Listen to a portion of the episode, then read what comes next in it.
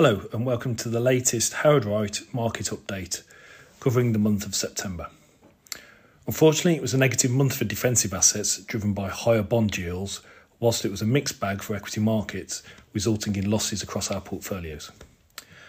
Markets expect that central banks are near the end of their rate hiking cycle to bring down inflation, but despite this, we saw significant increases in underlying government bond yields, which results in capital losses during September. This was driven by the most important bond market, longer dated US Treasuries. A definitive reason for the breakout in longer term yields is not clear, but options were summarised by the FT unhedged. These include higher for longer monetary policy, higher growth expectations, and higher term premium. In terms of higher for longer monetary policy, central banks have been keen to point out that whilst they may be coming to the end of the rate cycle, market expectations for rate cuts in 24 are premature. They feel interest rates will need to be maintained at high levels to ensure that inflation comes back down closer to target. Higher growth expectations, if a soft landing is achieved in the US economy where inflation moves back to target without a significant rise in unemployment and a material economic slowdown, then higher long term rates can be justified. Moving on to term premium. Term premium is the additional yield that investors demand for holding longer term debt over shorter term debt. One reason why term premium could be increasing is due to a change in the supply demand balance for US Treasuries.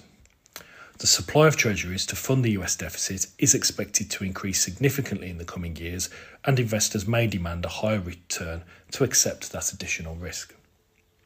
Our portfolio managers at Fidelity feel that rates may be higher for longer than the market has expected, maybe up until recently, but that there is value to be found in debt with yields at these levels, especially as they expect the economic environment to deteriorate. Given this, they also favour higher rated corporate debt, known as investment grade, to high yield debt, which is sometimes referred to as junk. With regard to equities, in dollar terms, US equities were the worst performing region, as higher bond yields impacted the relative attractiveness of some of the more richly valued technology companies, which dominate the S&P 500. In terms of outlook, the portfolio managers at Fidelity are positive on the UK, Japan, and emerging markets, neutral on the US, and negative on Europe and the Pacific ex Japan region. Currency movements had a significant impact on the returns for UK investors in September, generally limiting the losses in some of the major indices. Sterling fell over 3% against the dollar, which also buoyed the FTSE All Share Index due to the amount of dollar denominated earnings of the companies in that index. Sterling strength has been a headwind for UK investors over the year to date and over the last 12 months as the currency recovered from the significant losses during the Shaw's reign of Liz Truss.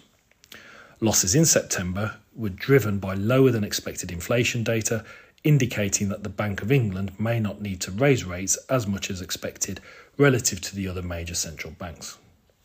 The portfolio managers at Fidelity feel that the heightened chance of a UK recession is not yet fully reflected in the market expectations for Bank of England rates, and thus sterling could weaken further from here. That concludes the latest market and portfolio update.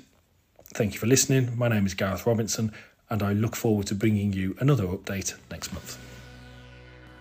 This recording contains information from sources believed to be reliable, but no guarantee, warranty, or representation express or implied is given to its accuracy. Howard Wright does not undertake any obligation to update or revise any future statements. Past performance is not a reliable indicator of future results. Investments can go down as well as up, and actual results could differ materially from those anticipated. This recording is for the information purposes only and has no regard to the specific investment objectives or financial situation of any individual.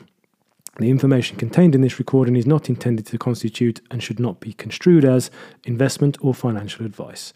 Appropriate personalized advice should always be taken before entering into any transactions.